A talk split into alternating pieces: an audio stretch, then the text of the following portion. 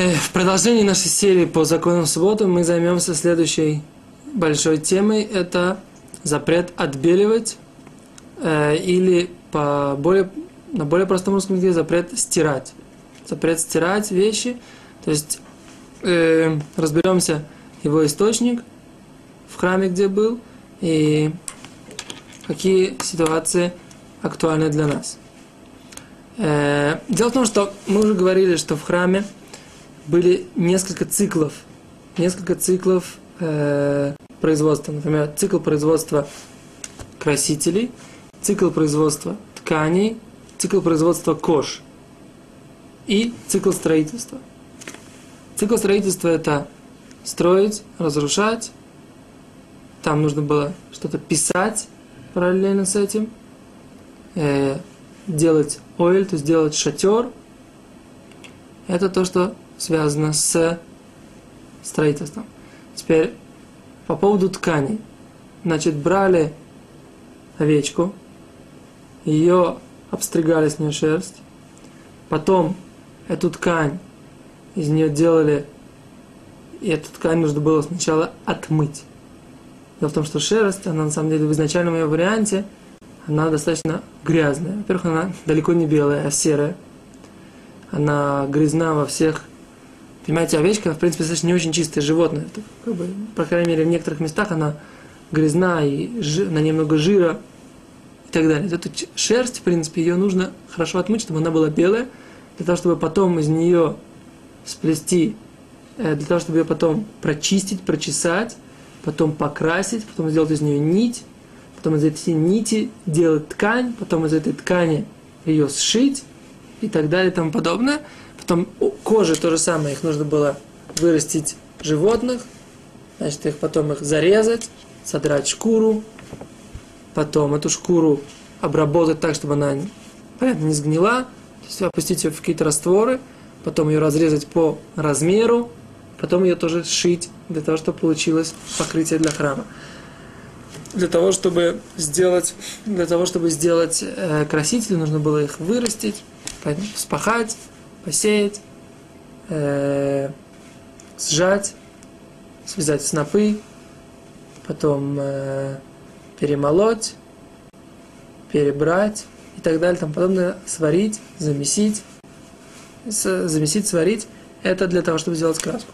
То есть все эти процессы, из них мы учим какие-то запреты. Вот один из процессов, это мы уже упомянули, овечка, которую нужно было постричь, и потом ее шерсть нужно было отбелить. Для того, чтобы отбелить эту шерсть, нужно было ее, в принципе, опускать в какие-то химические растворы. Они использовали, строители храма тоже использовали какие-то химические растворы, известные им, достаточно едкие, для того, чтобы это отбелить. Потом это отбеливалось в воде, для того, чтобы получить белую шерсть. Итак, поэтому э, отбеливать вот эту шерсть, это есть э, основная, э, основной запрет.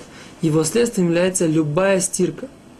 В чем идея любая стирка – Дело в том, что там в, к, этому, к этой шерсти было при частью этой, этой шерсти становилась эта грязь, нужно было взять и отделить вот эту внешнюю, в принципе, но прилипшую, при, привставшую к шерсти грязь, отмыть ее, отделить ее с помощью каких-то действий. И поэтому стирать, в принципе, является следствием, потому что что такое стирка? Мы берем и то, что налипло, то, что испачкало извне нашу ткань, мы ее отстирываем – с помощью, например, движения вот мы трем или мы выжимаем, когда более грязная вода сходит, и за счет выжимания это все является следствием, все является частью стирки, когда мы берем тут вот то, что сверху налепилось, сверху пристало к нашей одежде, мы это смываем, используя как бы свойства воды и свойства моющих средств. Поэтому стирать в шаббат запрещено. Но не только стирать, но и замачивать, потому что замачивание есть начало процесса стирки, немного вот эта вот приставшая грязь начинает отмокать, начинает отходить.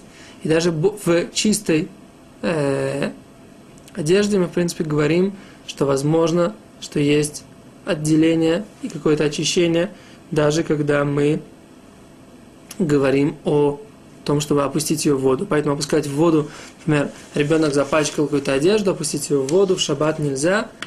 И, например, если он что-то замыть, что-то испачкано ребенком шаббат, тоже это нельзя, это нужно отложить и сделать это после шаббата. Это то, что касается введения. То есть мы как бы смотрим, как выглядит э, стирка.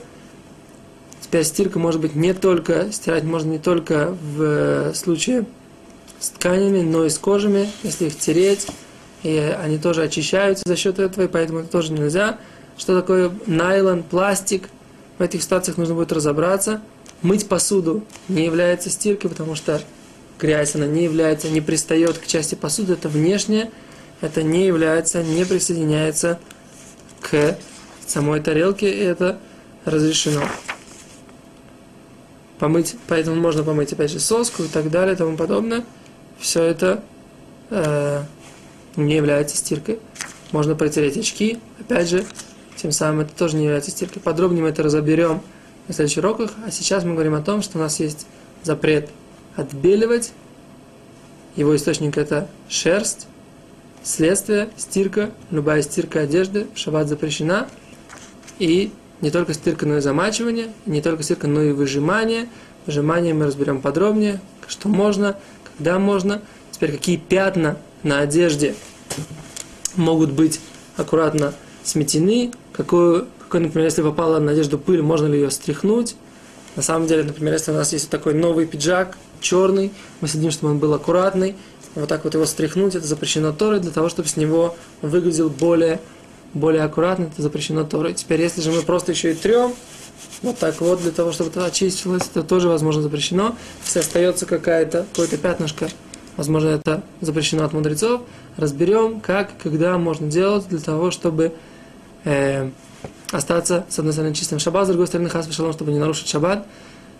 В свое время как-то слышал, что Хазуниш сказал, что если еврей не может в шаббат почистить свою одежду, и у него остается какая-то грязь, то каждое это пятно грязи, которое он не чистит из-за уважения и почета к субботе, есть как будто медаль за соблюдение субботы.